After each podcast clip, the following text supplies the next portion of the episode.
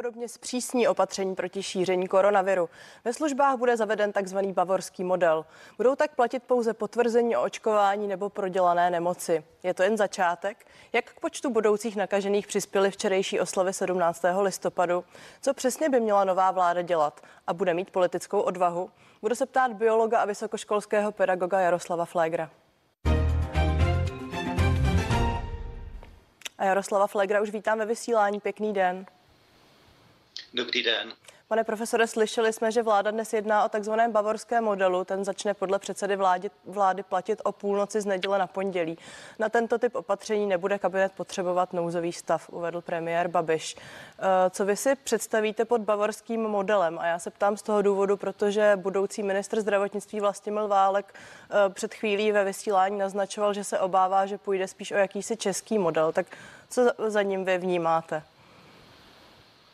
No, já si taky myslím, že, to, eh, že teda Bavoři by se teda hodně ohradili, kdyby, eh, kdyby když uslyšejí, že tomuhle říkáme bavorský model, eh, tohle to je parodie na opatření. Jako tohle to je jenom způsob, jak rozeštvat jako národ ještě víc, jestli to ještě trošku jde, a jak poštvat neočkovaný proti očkovaným.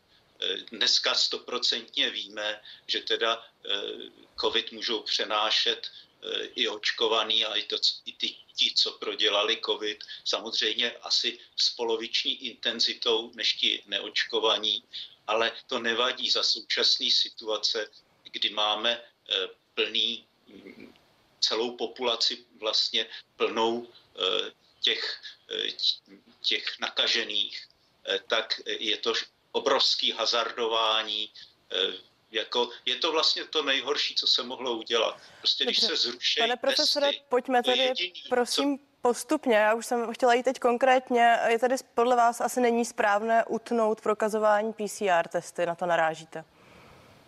Přesně, to je jediný, co rozliší, co dokáže odhalit toho, kdo je infekční. To, jestli byl eh, očkovaný nebo prodělal eh, nemoc, tak to, to, nehraje roli už dneska příliš velkou. Takže jediný, co fungovalo, bylo testování a to se teď takhle zneváží. Já chápu, že je to způsob, jak eh, vláda eh, chce donutit lidi, aby se naočkovali, ale na to už teď není čas. To nás může zachránit před eh, nějakou pozdně jarní vlnou, ale než se vyvine imunita, tak to trvá měsíc a půl. Takže i kdyby jsme teď vyhlásili eh, třeba povinnost očkování a během měsíce navočkovali všechny, tak už nás to nezachrání vůbec před touhle vlnou, pochopitelně, a ani před tou lednovou. Teď prostě je potřeba se bránit před současnou vlnou, to znamená testovat jak vsteklí a hradit testování všem. Rozumím, když se bavíme o testování, vláda dosluhující i budoucí mluví o povinném testování ve firmách. Eh, nebylo by podle vás na místě znovu zavést plošné testování také ve školách?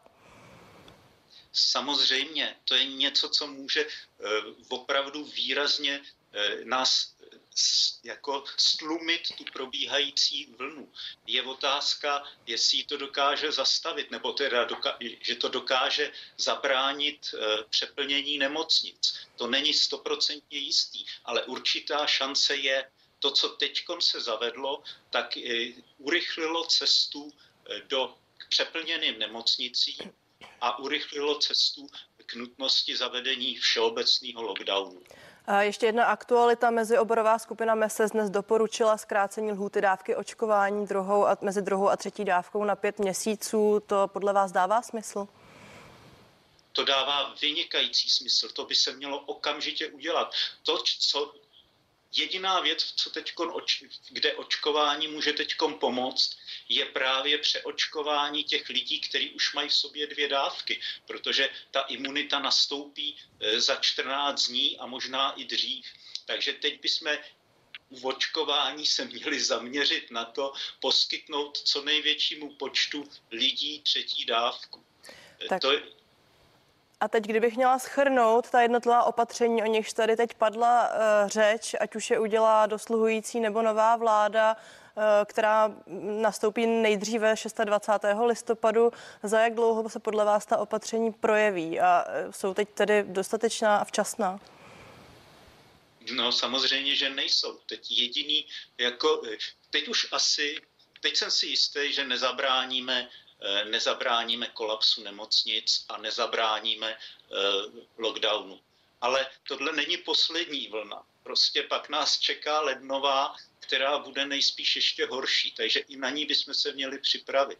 To, co, by, to, co teď jako pomůže, eh, tak to je to, to časté testování, který nám může rozložit příchod těch pacientů do nemocnic do delšího času a může to zabránit kolapsu nemocnic.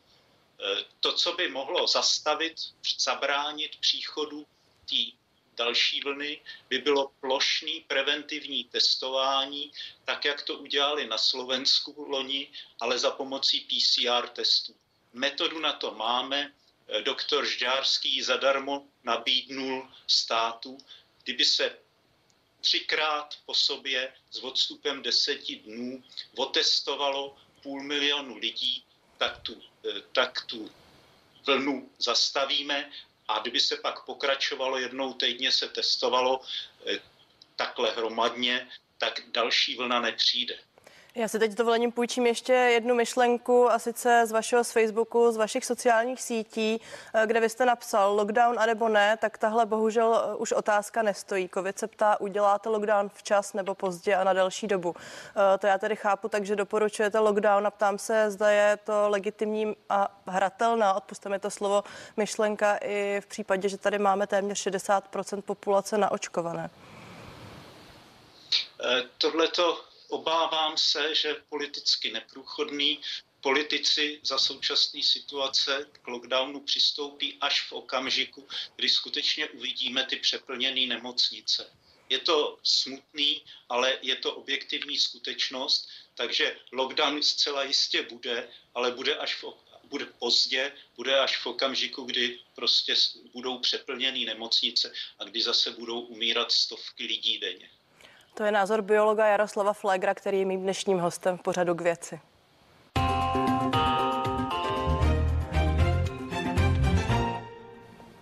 Testy v úterý odhalily rekordních 22 479 nakažených koronavirem. Premiér v demisi Andrej Babiš v jednom rozhovoru řekl, že takový vývoj odborníci nepredikovali. Eh, pane profesore, doufám, že se stále slyšíme. Co jste Jo, jo. Jsme stále spolu, děkuji, že s námi zůstanete.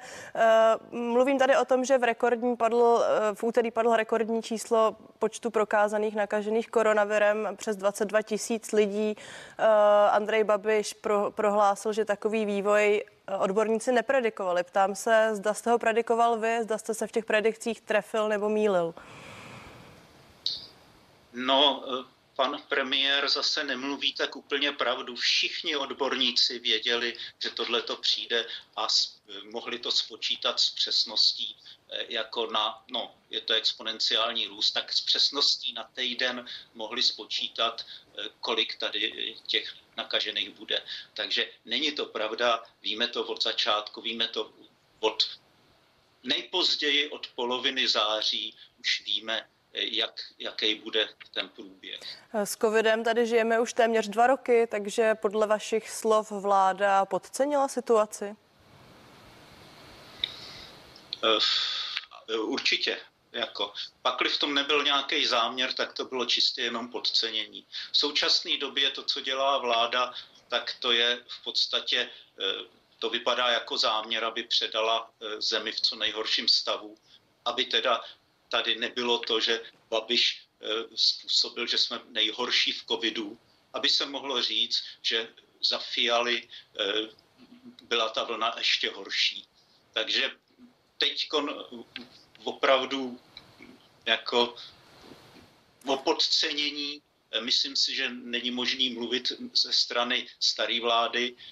Myslím si, že ale můžeme mluvit o podcenění eh, ze strany nastupující vlády, protože ty eh, opatření musí být mnohem razantnější a mnohem rychlejší a vřele bych doporučoval, aby eh, nepřihlížela moc k názorům tý naprosto nesourodý a neakceschopný protikovidový toho antikovidového týmu, aby se koukala, co doporučuje MESES. Já se omlouvám, k tomu se ještě dostaneme. Nicméně vy jste mluvil o jakémsi záměru, ostatně ten názor jste prezentoval také na sociálních sítích.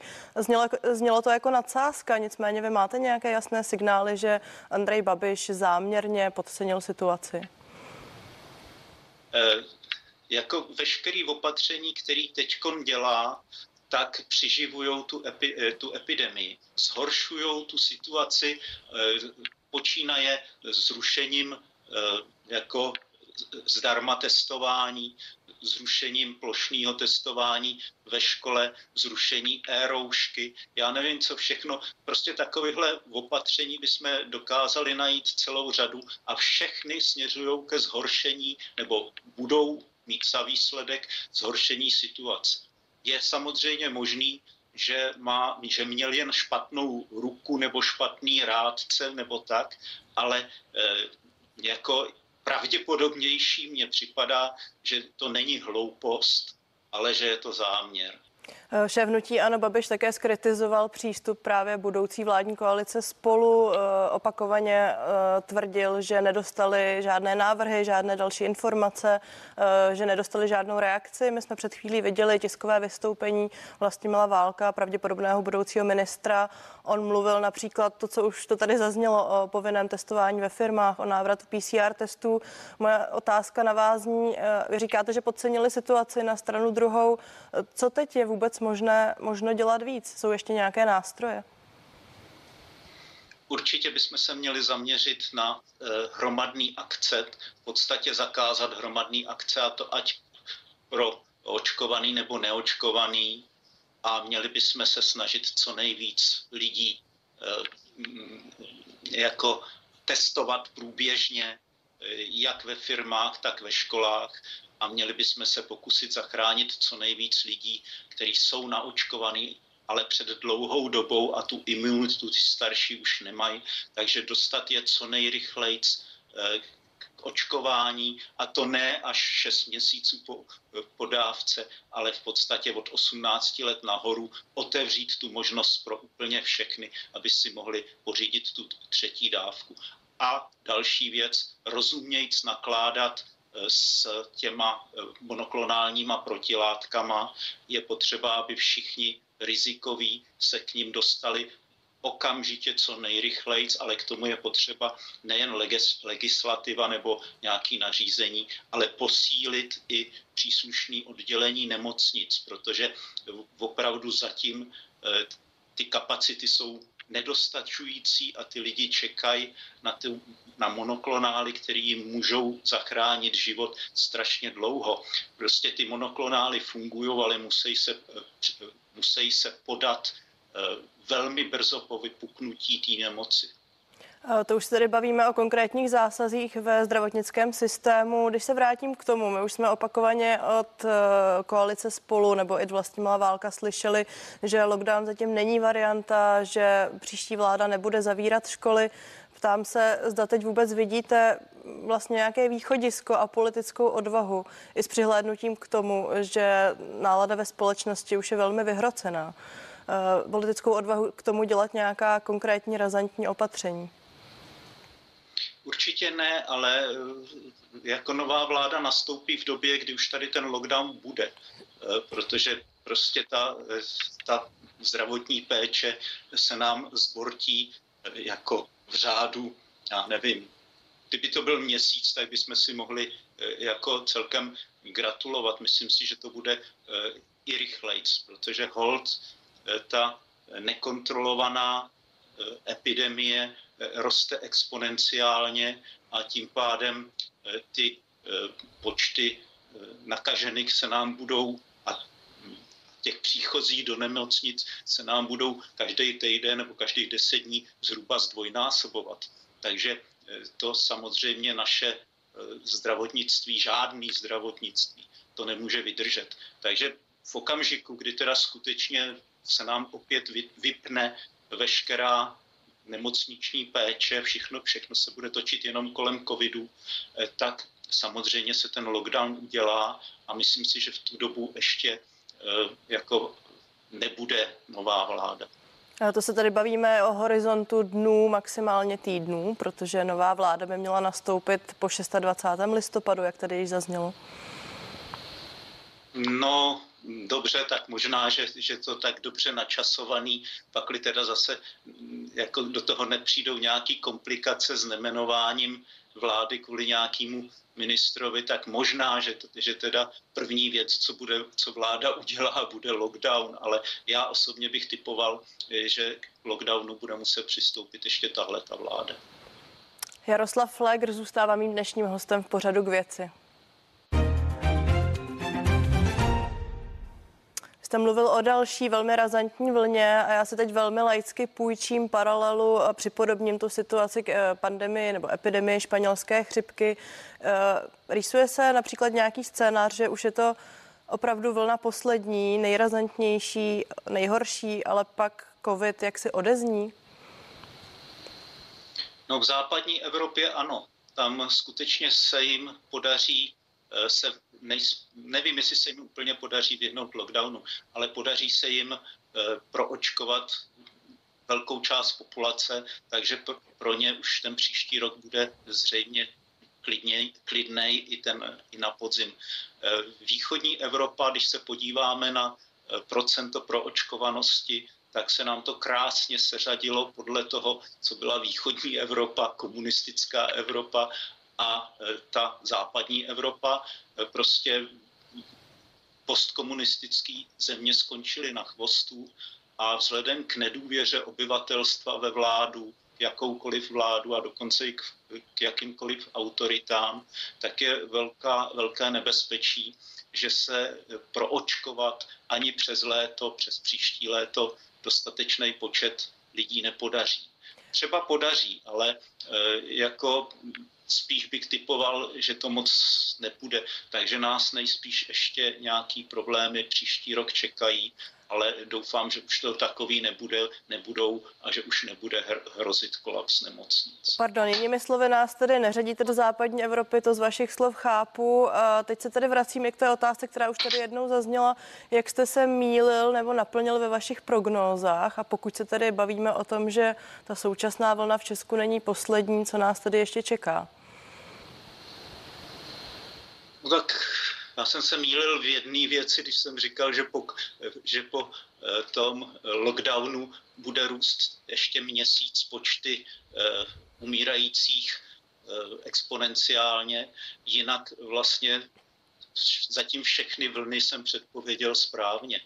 Čeká nás určitě ještě jedna vlna, lednová, leden únor, protože v chřipkové sezóně infekčnost toho viru stoupne a opatření, které do té doby budeme zřejmě nucený udržovat, už na to nejspíš stačit nebudou. Je samozřejmě možný, že se podaří protáhnout tuhle tu vlnu eh, přes celý, přes Vánoce až do toho ledna a že teda bude jenom jedna vlna, ale o to by to bylo horší. Já jsem se právě chtěla zeptat, jaké nás tedy čekají Vánoce, zda si troufnete soudit. Opět velmi klidné a a tiché, protože eh, jako jsem si, te, jsem si jist, že to bude nějaká forma lockdownu v, v té době. Prostě jsme si to zařídili, nemuseli jsme. Tahle podzimní vlna nemusela být vzhledem k, pro, k částečný proočkovanosti eh, těch eh, seniorů a vůbec rizikové populace, ale zřejmě se nám lockdowny líbějí, tak jsme si zařídili tuhle tu zbytečnou podzimní vlnu, která se nám protáhne přes Vánoce. Pane profesore, vy už teď mluvíte částečně ironicky a asi i chápu, proč. Nicméně, když se díváme na záběry z médií, díváme se na protestní akce různých odpůrců eh, očkování, vakcín a tak dál, eh, co by vy jste jako odborník radil, jak, jak zvrátit jejich názor? Protože zřejmě ani politická garnitura zatím nenašla nějakou společnou řeč, jak situaci vyřešit a jak s touto skupinou obyvatel mluvit a nakládat já bych teď na ně dost rezignoval. Teď je potřeba ochránit ty, eh, ty seniory, který třeba už mají v sobě tu jednu vakci, tu, ty dvě dávky vakcíny, tak jim poskytnout třetí dávku vakcíny, dohledat ty seniory a rizikový, kteří se zatím vůbec ještě k té vakcíně nedostali. Eh, tadyhle to bych neřešil, protože je to přilívání oleje do ohně. Prostě to, když se třeba, jak už jsem říkal, vyhlásí, že lockdown bude platit jenom pro, eh, pro neočkovaný, no tak to je, to je, vypadá jako když někdo chce vyvolat občanskou válku. To je prostě nesmysl. Ty lidi mají teď svoji pravdu. Řada z nich je skutečně zoufalá, je v zoufalý eh, ekonomický situaci, eh, všeho má plný zuby a když se takhle pošťouchnou, eh, tak, je, tak může dojít k, k násilí, k vlně násilí.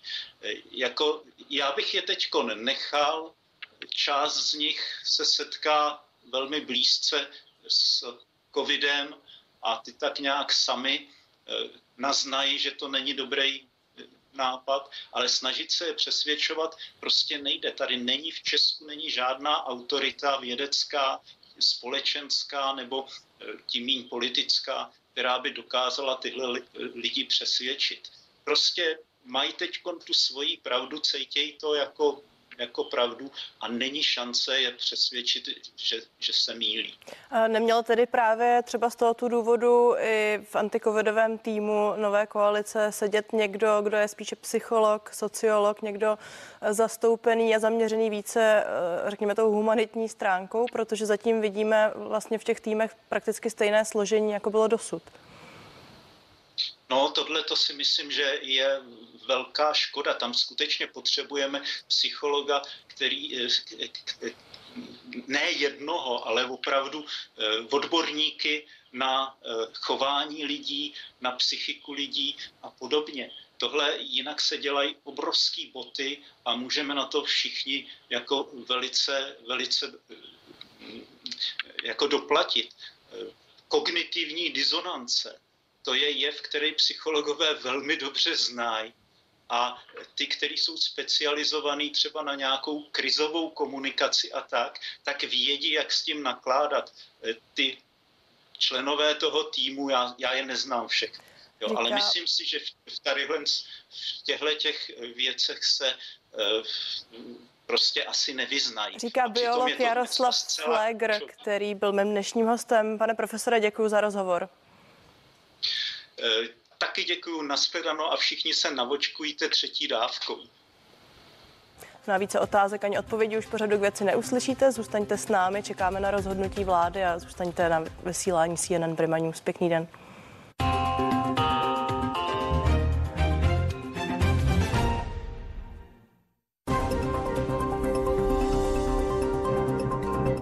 Slavnostní premiéry, bonusové materiály z natáčení seriálů, exkluzivní záběry do zákulisí televizního vysílání, vaše oblíbené tváře na place i pěkně v soukromí, ale také kdo, kde